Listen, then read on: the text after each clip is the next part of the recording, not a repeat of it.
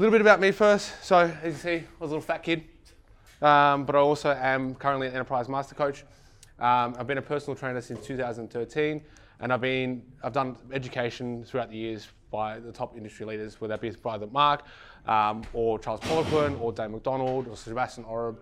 Um, the list goes on. I can go on for, for, a while. A lot of those people that are older than me, and I'm pretty old as it is, as you can tell. So I am the the oldest guy in the team. You'll hear all the old jokes. Feel free to crack some old jokes, but feel free to get some jokes back as well. I won't hold back. You don't hold back on me, I won't hold back on you. Let's all have a bit of fun. Um, and as you can see there, I've got the fat kid, which is uh, half the reason, or probably the majority of the reason why I am so passionate about this industry and doing what I do. Um, and just a little caveat, um, I do look so tired and look so old because I do have three kids. So, you know, that's also why I don't smile and I'm cranky.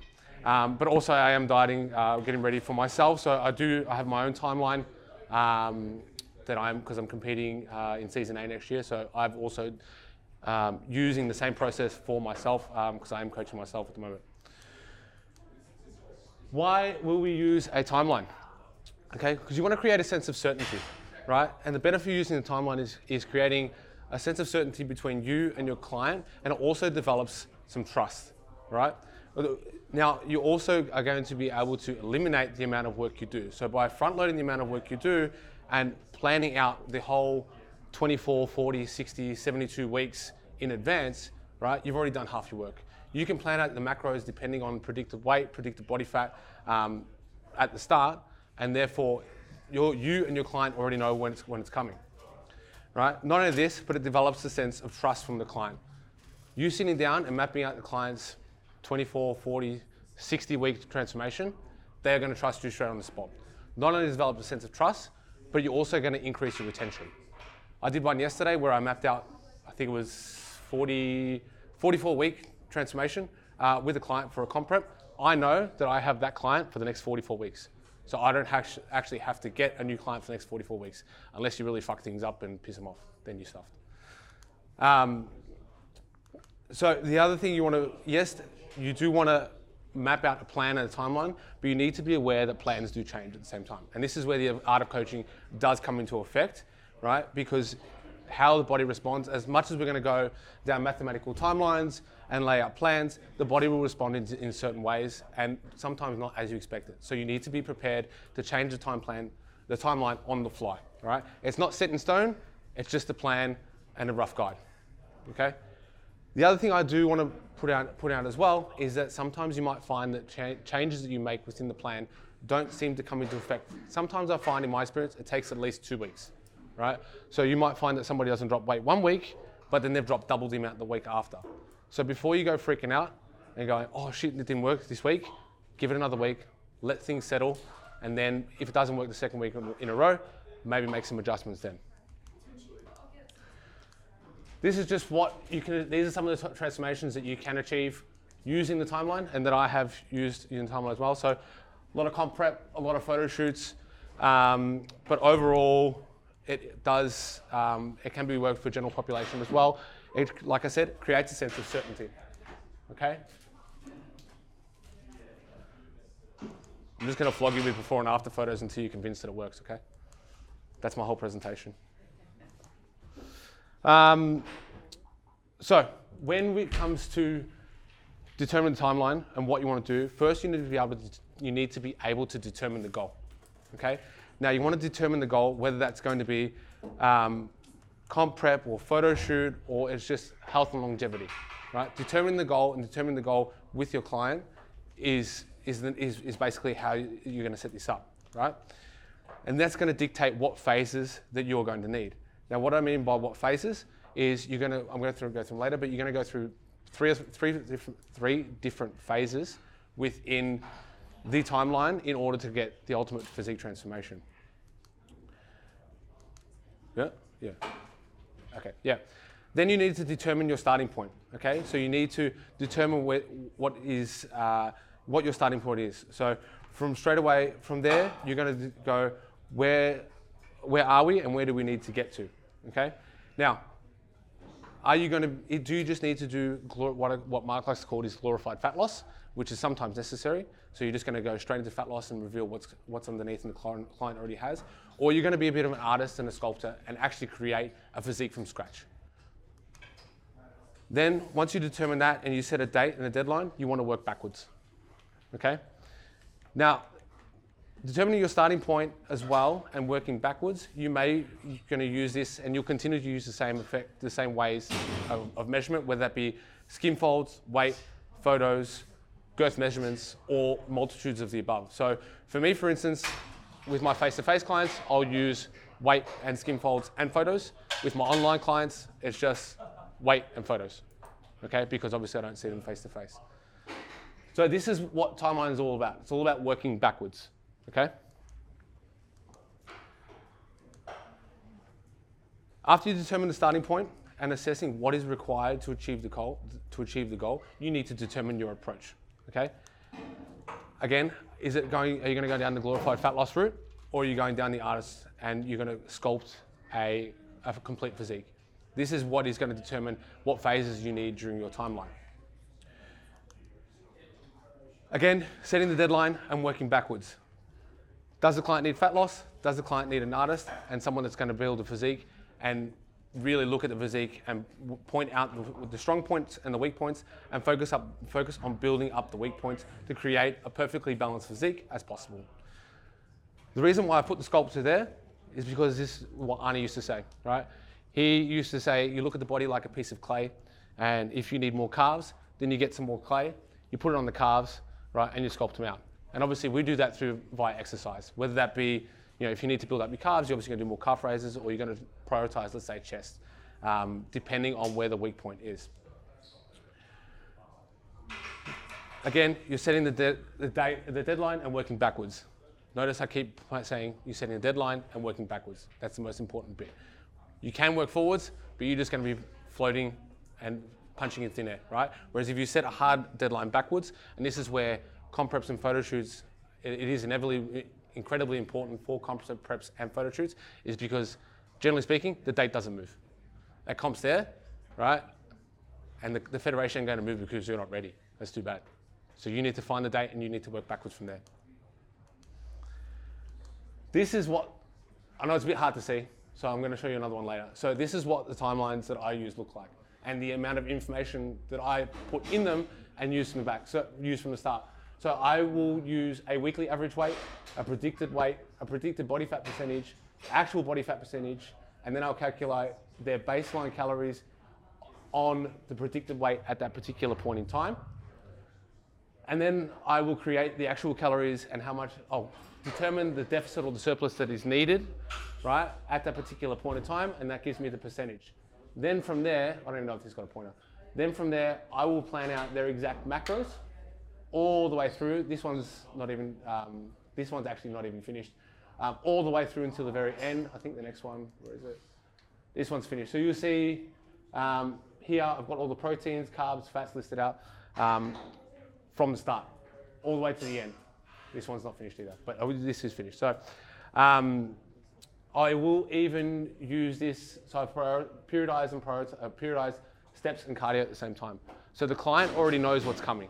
I know what's coming, I know what I've set into play, and I can adjust it as need be, but the client knows what's coming. So my clients come up to me and tell me, they go, hey, my cardio goes up by 10 minutes next week, doesn't it? Yeah, it does. That's what the timeline says. Yeah, it does. Because I've already done it. I've done the, you've done the work already in advance. It's just rendering fake bacon fat. I like the photo. Uh, so the three phases that you're going to go to uh, there are only three phases that you're generally going to put your client through in order to build the best physique. How you use them and where you put them will determine the timeline length. The first phase, or one of the phases, is going to be fat loss.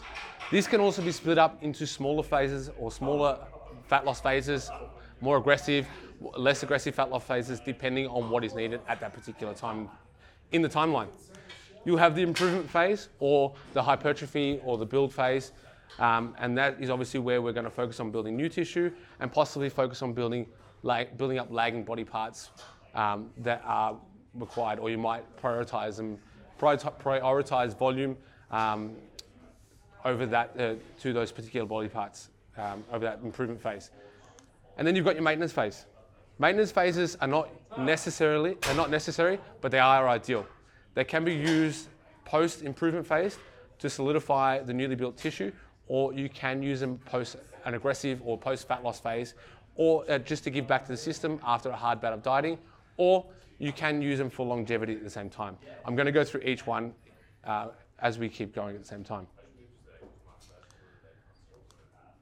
Fat loss. When it, when it comes to a fat loss phase, you may need to do an initial fat loss phase if you are in doing an improvement phase just for a bit of a cleanup.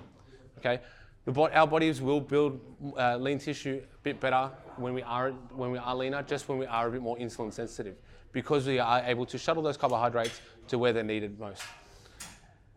The other reason why you might do a fat loss phase before an improvement phase is also so you get a better um, a better gauge and a better look on what the client's physique looks like. So you can actually reveal what's underneath and see what needs to be improved on. There's no point improving on a round ball when you if you can't see what needs to be chiseled out. So you chisel out, chisel everything out first a little bit, get some get some insight onto what actually needs to be done. The initial fat loss phase can also be beneficial to introduce the client to a structured diet and weeding out any bad habits. There's no point letting the bad habits, at, uh, leaving, uh, weeding out bad habits towards the end when you are coming down towards the, uh, the timeline. This may be look out, you're finding out what your clients like to change. This might, finding out, this might be determining your coaching style with the client and you know, having that sort of blending and that sort of uh, initial blend. Uh, it'll also find out where your clients are full of shit too. So I say that in the nicest way possible, but the majority of clients will lie uh, and they'll find ways around it. If, you find, if they're a robot, all the, all the more better. Hold on to them, never let them go, because they're the best ones. But at the same time, um, this is definitely where you'll find out where clients will go. You'll give them one thing and they go, oh, but I changed it to that. You give them one thing, oh, but I changed it to this. All right, and this is where get it out of your system now, because when it comes to the final fat loss phase, we ain't got room to move.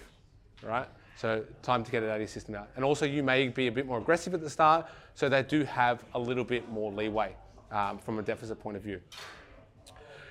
Um, the initial fat loss phase may also be a bit shorter because you may go a bit more aggressive because somebody has a larger amount of fat to lose. Uh, but the length of time should also be dicta- dictated by the final fat loss phase at the end. Then you have your final fat loss phase.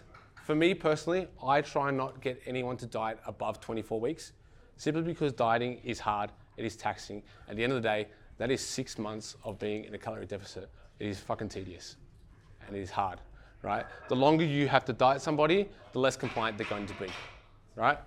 So this is why you may have an initial fat loss phase and then a final fat loss phase, and then you have you may even have a maintenance phase in between, right? Apart from the 24 weeks of being uh, 24 weeks being quite tedious and quite hard for dieting, right? You don't want to be dieting for too long because you, you, dieting for too long, you run the risk of eating away too much of the tissue that is built or too much uh, muscle mass. Okay, so you don't want to be eating away on the muscle mass that you either have built or the client already has as well. For the final fat loss phase, I have a general rule of not starting that anywhere above 10 to 15% above the weight that they need to finish on. So, for instance, if the final number that we need to start on, end on, is 60 kilos. I will not start, let anybody start a final fat loss phase above 66 to 69 kilos, for example, because that means that they don't have, they've only got to lose six to nine kilos over a 20 to 24 week period, right? The smaller amount of body fat they have to lose, uh, the smaller amount of fat they have to lose over that time, the best, uh, the best rate you're going to have of retaining the, the amount of lean tissue. Um, cool. When calculating fat loss, right? What we know is that one kilo equals 7,700 calories. Okay? Now, that is going to get, determine how long it takes on a rough basis for you to for you to lose weight or for the client to lose weight, right?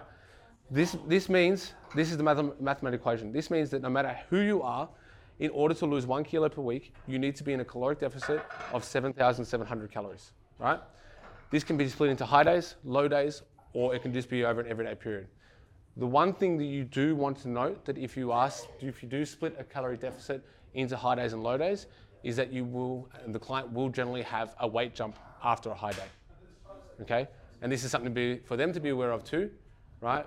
Freak out and go, oh my god, my weight's up. I had a high day. It's fine. It's just replenishing some glycogen stores. It's just undigested food. But not only for that, not only that, but it is also the amount of water that comes on from the carbohydrates that we'll be taking in. Breaking it down per gram. So obviously, so if you want to lose one kilo, you need to be in a deficit of 7,700 calories. If you want to be in a deficit, if you want to lose 100 grams for the week, you need to be in a deficit of 770 calories for the week. Now, what that means is basically the way you want to work this out here is going, okay, if you want to lose half a kilo a week, you're going to go five, you're going to go five times seven, 70, which is, I think off the top of my head, 3850. It means I've done this equation too many times. That means for the week, right, that client needs to be in a deficit of 3850, right? And you want to split that over seven days, right? Make sense? Have I lost anyone? Anyone confused yet? No, I was wondering where, where, so where do you start the calories list? How many calories should, How much weight do you want to lose? so, so would you take over to like, work out how many calories I have in a week? Yep, so I like to use it on a week by week basis, Yeah. right? And that's why I'll divide it by seven. So then from there, let's say it's gonna, and this is where it's gonna be person dependent as well, and I'll get onto that because my ability to lose one kilo, uh, one kilo a week is gonna be at, you know, I'm 83 kilos, is gonna be easier than somebody that weighs 50 kilos. Somebody who's, who weighs 50 kilos, I'm gonna get on my calculator. Okay, 50, let's say their baseline is around, okay, 1650, right? Somebody who weighs 50 kilos. Mine, I can take off the bat, mine's 3500, okay? So in order for me to lose a kilo a week, right, I need to minus 1100 calories a day, roughly. That brings me down to 2400, right? That's not bad, pretty decent. Someone whose baseline is 1650 calories, they want to lose a kilo a week, right? Minus 1100. You're eating a couple of grains, a couple of licks of strawberry, right? So this is where the art of coaching comes into play as well. So you need to use a little bit of common sense, right?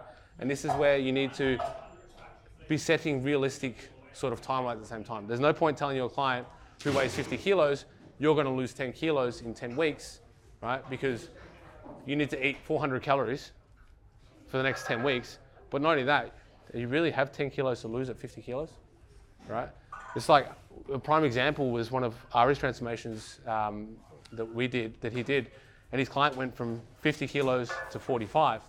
That's 10% of her body weight at the end of the day. 10% of my body weight is eight kilos. So it's going to be person dependent. And that's where you need to use a little bit of common sense. Does that answer your question? But it's also going to be, yeah, how much weight do you want to lose? And then work backwards from there. So if you need to lose, if you need to lose 10 kilos, that's 770,000 calories. How long do you want to do it over? And how, how big's the person? In, in saying that as well, if somebody is, let's say, 140 kilos, right? And they're morbidly obese, sorry, they're morbid, they're morbidly obese, right? Their baseline at 140 kilos, roughly, right? 4,620 calories. You can go into a massive deficit. It's like Ari said yesterday, you know, you're not going to give that person at 140 kilos, let's say two point time, two and a half times body weight for protein. That's 350 grams of protein. They, they can afford to be on 2,000 calories. There's plenty of meals on there to survive, right? So it's a bit of, bit of common sense at the same time. Um, now, this is not to say that percentage-based deficits um, aren't right or can't be used. This is just to help make them more accurate, okay? Because it's one thing when you're setting out for a, a fat loss phase and your client goes, I want to lose 10 kilos. You go, all right, we're going to stick you in a 30% deficit. You're going to lose 10 kilos in God knows when, well, who knows, right? What it then enables you to do is then go, okay, if you're in a deficit of 700 calories a day, right, which is 40, which is a 30% deficit for you, you are then going to take, you're going to lose 100 grams a day, you're going to lose 700 grams a week. It's going to take you 10 weeks to lose seven kilos, to lose seven kilos roughly. Make sense? Uh, when it comes to fat loss, right, best ways to improve fat loss are to either diet for a longer period of time, be a bigger human, right, or don't start off so fat. Simple as that, right? Danny DeVito will have to diet longer than Arnie, right? Well, I don't know, he's a bit chubby, so. But that smaller human, right, will have to diet longer in order to lose the same amount of fat as a bigger human, right? Don't try and get people on 400 calories a day just because you want to lose a kilo a week. Just tell people they need to diet longer and they probably don't need to lose as much fat anyways. When it comes to calorie expenditure, right? Do not use smartwatches as a measure of expenditure. They are wrong. Next time you see, we have multiple studies showing that the majority of smartwatches and smart devices overestimate how many calories have been burnt. Okay, so next time you see your client or somebody you know post how many calories they burnt during their session, send them a little message and be like, it's good to see you worked hard, but that's just not true, right? That's not how many calories you burnt. Um, yes, the, the, the only thing you want to look at that is, okay, if somebody burnt 1,000 calories according to their watch compared to the day before and they burnt 500 calories, it is an indication that they most likely did work harder, okay? But it's not an indication that they burnt 500 calories extra, all right? Um, so give them a little pat on the back and go, it's good to see you worked harder than yesterday. You didn't train like a little pansy, but you didn't burn a 1,000 calories, all right? Um, we actually don't know how many calories we are, expending, uh, we are expending each day because total daily expenditure is a moving target. And it has a high variability between how, how well you've slept that night, how many steps you're doing, whether you're hot, whether you're cold, how stressed you are. It's a forever moving target. We are only always having educated guesses and estimations, right? And it's up to you as a coach to be able to identify that right? So me right now, I'm quite fidgeting, right? A good measure is going to be how many steps that I've done and this is where smartwatches are good, right? How many steps have I done? There you go, 11 o'clock, I've done 5,000 steps, right? But I'm constantly moving side to side. So use the smartwatches and smart devices for things like that, not how many calories your client is actually burning. Which takes us to, so after a fat loss phase, you may go into, into an improvement phase. During an improvement phase or a build phase, this is where we'll look at building new lean tissue, right? Yes, you can still build muscle in a deficit, although it is very, very poor and very, very arduous, and it is the worst return on investment you're going to look at, right? Because generally speaking, what the body will do is it will steal amino acids or building blocks from another part of the body, right? So let's say in order to recover from the, the, the, the shoulder workout that you've done today, it might steal some amino acids and some building blocks from your quads, okay? So although you can build muscle, not a wise idea, right? Just go to a calorie surplus, right? This, so in a calorie surplus, this is where, and you also can build a little bit of muscle and maintenance. So what we're finding out now is the amount of a surplus you need can be as little as 50 calories. You actually don't need that much of a surplus where you need to be in a 40, 50% surplus um, and putting on loads amount of fat in order to build muscle at the same time. Um, you want to be able to, this is where in the improvement phase, you're going to get the biggest bang for buck and return on investment um, in order of building muscle.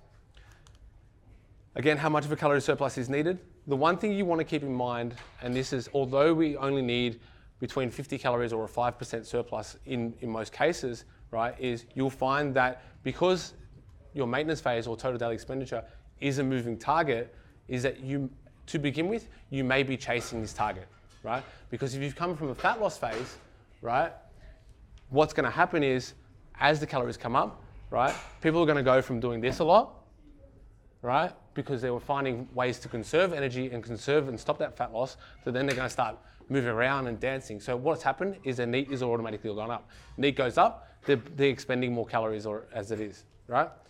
So what you need to do is you need to find the perceived sur- the perceived surplus, right? And if you're finding that their weight doesn't go up uh, much at all, or it sometimes starts to drops, right? Then that's when you'll start looking at increasing the calories again. Okay. Um, what it means is then uh, what that means is that if you've put them to a, into what you've called a perceived surplus, right, is that their expenditure has obviously gone up, and that will be without them even knowing. Okay, I think it's I think you can burn nearly up to a thousand calories a day just from fidgeting. So you start loading people up with carbs and they start fidgeting, their expenditure is going to go through the roof, and you just got to chase some more food. Good luck to them. Um, also through the, in, through the improvement phase, what I like to aim for and what we're finding is you only want to really aim to put on about 1% of your body weight per month. Okay? What does that look like? So for somebody who, let's go 60 kilos because the math's easy, is easy for me.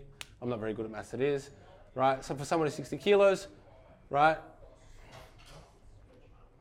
See, mass 60 times 1%, right? You're looking at putting on 600 grams a month, right?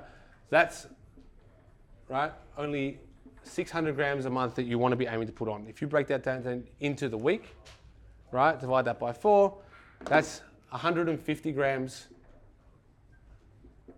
per week that you want to be aiming to put on in a hypertrophy or improvement phase. So it's not a lot, right? This is also why I like to have a minimum of 12 to 16 weeks for any improvement phases. Okay? Because if you're only putting on 150 grams a week, right, not all of that is going to be new muscle, new tissue as well, right? You are going to put on a little bit of body fat. So then you still have to diet that back. So if you've got somebody who puts on 150 grams a week over 12 weeks, right? 0.15 times 12, right? That's 1.8 kilos. So this person here finishes 12 weeks at 61.8 kilos, right? Ideally. Obviously, that you need to allow a little bit of leeway because there will be a large initial jump in weight at the start due to the amount of carbohydrates you're putting in, undigested food, but also the water that comes in um, with those carbohydrates. The thing to keep in mind when you are, this is why we, we talk about people losing water weight or gaining water weight. For every one gram of carbs, right, that's terrible, right? The body takes on between three to four, three to four mils of water as well, right? So if you've increased your car- increased carbohydrates by 100 grams, right? Not only have you got the extra 100 grams of weights from the from the macros of carbs, but then you've got the food volume, but then you've got, let's say, three to 400 grams along with that 100 grams of carbohydrates. So automatically you put on half a kilo just from increasing the carbohydrates because you've re- replenished the glycogen stores. Make sense? If I start talking too fast, pull me up. All right? I've had a few coffees already. If you're enjoying this presentation, make sure you hit subscribe on our YouTube or follow us on our podcast, available anywhere where you listen to podcasts. Um, so does that make sense to why I like to have minimum improvement phases of between 12 and 16 weeks? Building muscle is a slow, arduous process. Take your time doing it and do it right. Don't do it half-assed. Um, the last one you will have is a maintenance phase. The three times that you likely use a maintenance phase, right, and this is in an ideal situation, will be after the initial fat loss phase.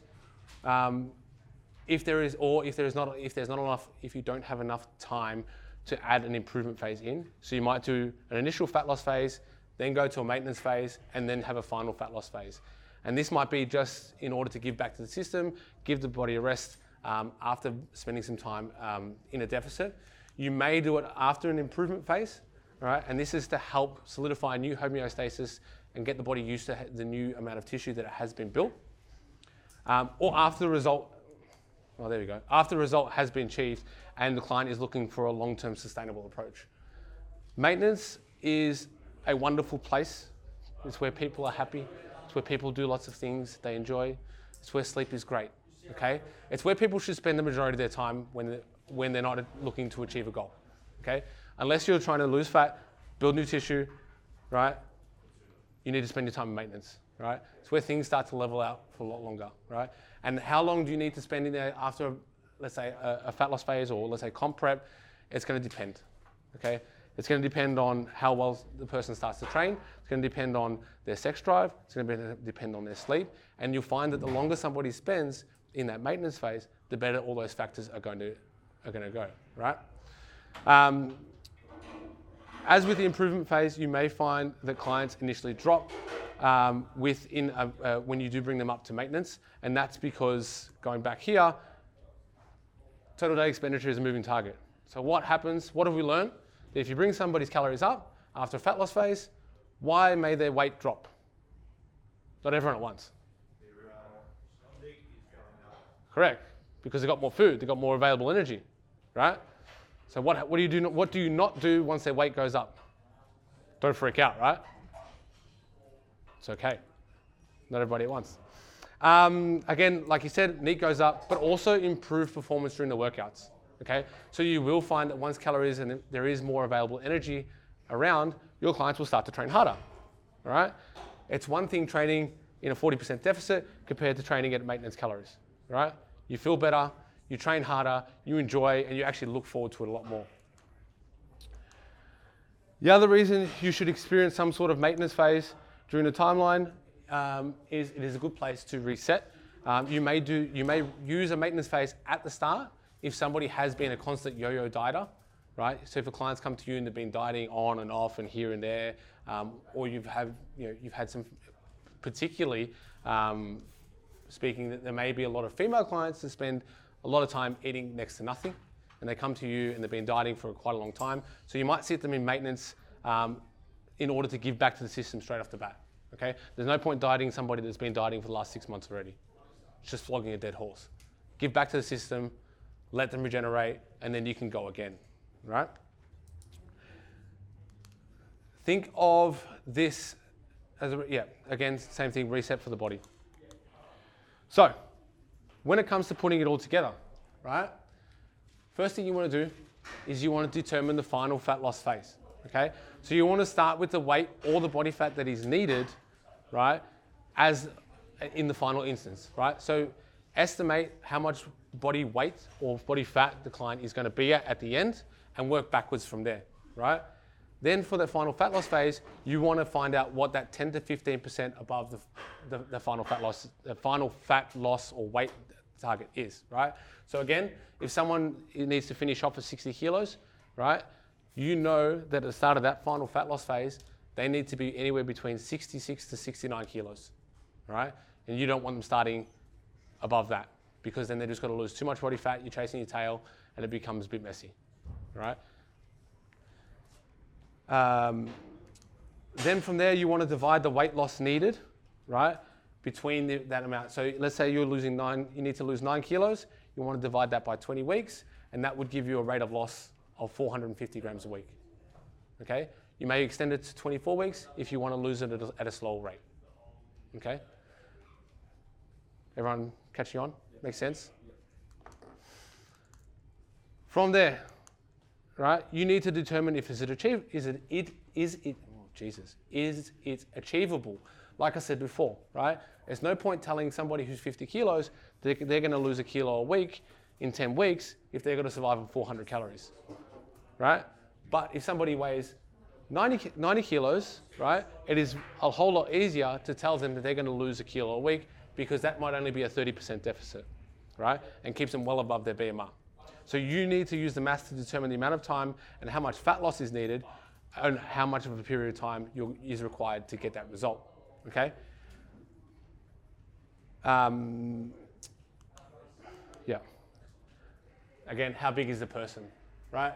The difference between Danny DeVito and Arnie and their calorie needs are going to be completely different, right? It's the difference between myself and Serena or Amy, right? They need to spend, they'll have a smaller calorie deficit than I will in order to achieve the same goal. After determining the final fat loss phase, you need to work out whether you need a maintenance phase or a build phase, okay? This will depend on what type of physique you are looking to build and if the client need, does the client need to build more lean mass, or is it simply a maintenance phase to give them a reset in between two fat loss phases? They may already have a good amount of lean mass when they've walked in the door. They just need to lose fat, right?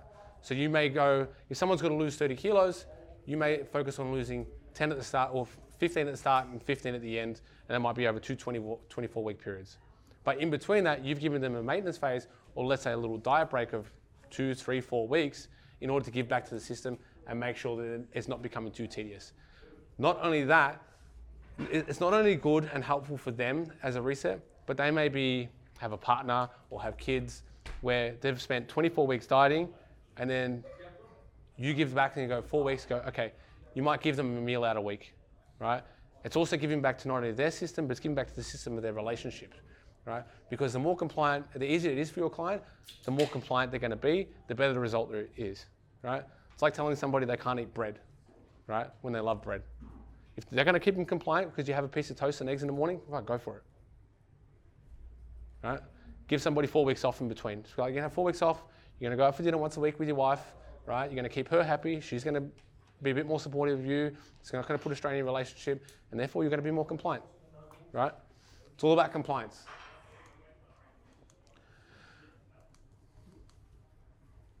If you're doing a maintenance phase in between two fat loss phases, you still allow for some weight gain. This is simply from the increase in glycogen and the, and the water that comes along with it, as we said as well, and also the increase in undigested food. Okay. Remember, you're going to weigh more after you've eaten later at night than if you have earlier, but also the amount of food you had. Okay. It's all about calculating the weight increases and working backwards from there and from the target that is required. If you're doing an improvement phase, okay, you want to calculate how much weight will be gained over that 12 to 16 weeks or more. Remember, we are looking at averages as well, okay? So it may allow for a little bit of leeway. It may be a little bit more, maybe a little bit less, but on the on, on the overall average, these are the, these are the numbers we'll be looking at, right? If you're doing, uh, this might look like 1% 70 kilos, so 700 grams per week, etc. Um, remember, as I said before, don't freak out and don't jump to conclusions when the jump when you have an initial weight jump at the start. Okay. Also, reassure your clients that not to freak out about that as well because they tend to will, especially if they've come out of a fat loss phase and then they've gone straight into maintenance. They'll be like, "Oh my god, I put on so much weight. Oh, put me back in a deficit." It's okay. Just chill. This is what meant to happen, right? And if you can show them that at the start, right, from the timeline and that initial consultation, right, they're going to know that it's already coming. Like, okay, from your fat loss phase, you're automatic, I'm automatically, automatically going to put you up another kilo for the following week. But why? Because you're eating more food, you're eating more carbohydrates, you're storing more glycogen, you've got more water that comes along with that glycogen as well. All right? After determining how much weight will be gained from an improvement or a maintenance phase, you want to calculate how much weight needs to be lost in order to keep you at that 10 to 15% above the final weight mark. And that's the post improvement or after the maintenance phase. So, what I like to do is I like to make sure that, that person, that the client starts the maintenance or the um, improvement phase below that 10 to 15% mark, right? Because they're going to put weight back on, right? So if you start under that 10 to 15% mark, that you're starting the final fat loss phase above, uh, at, sorry, right? You're allowing for a weight gain, right? They're going to put on that one to two to three kilos that you're allowing for. Obviously, that is going to depend on the amount of time that you're spending in a build or a maintenance phase.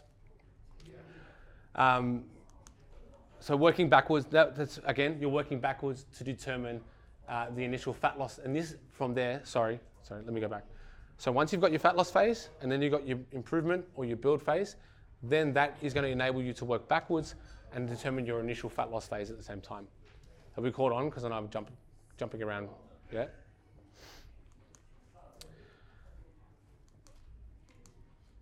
After determining the initial fat loss phase, the same rules apply with the initial fat loss phase as the final fat loss phase is.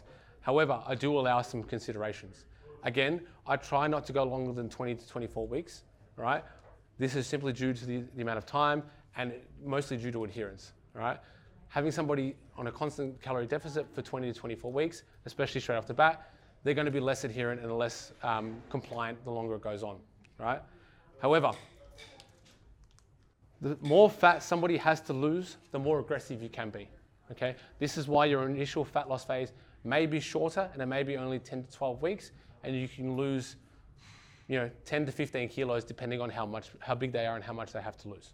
Okay, so if again, if someone is 30 kilos overweight, overweight use common sense. They're going to lose a lot more fat earlier on than they are when they've only got the last five kilos to lose. Those, why do people struggle to have those last five kilos?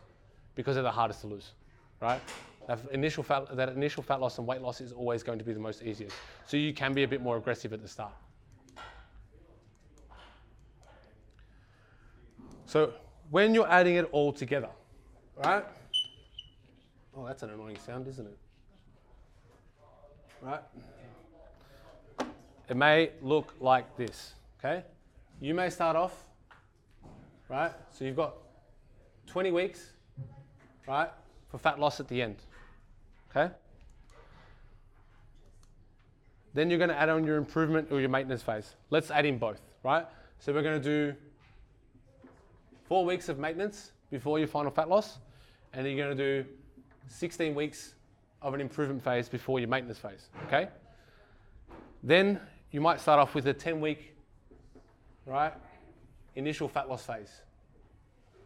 That means that this transformation will take you 50 weeks, right? Get out of the 12 week mindset. Real transformations take time, right? You want to change somebody's body, right, and improve their physique, right? This is how long it takes, right? Questions so far? And if you can lay this out to the client, right, remember, you have a client for the next 50 weeks. So unless you really piss them off or stuff things up, right, you don't have to fill that spot for another 50 weeks. So it improves your retention as well.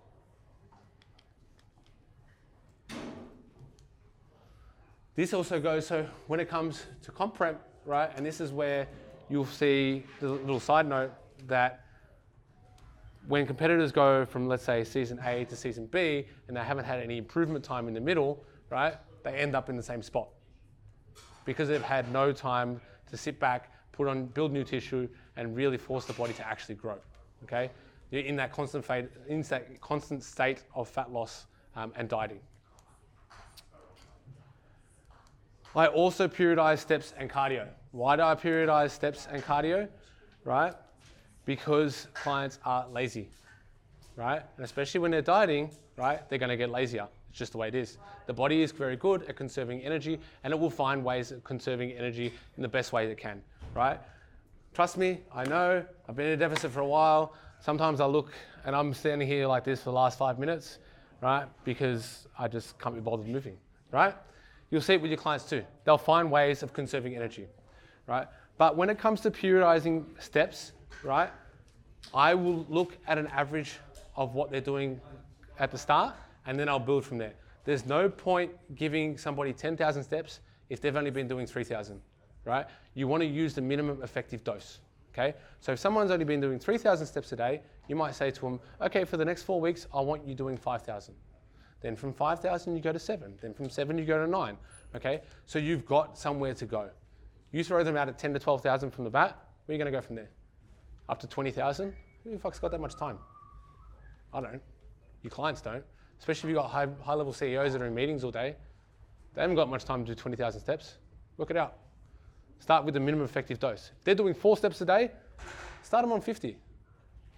You know?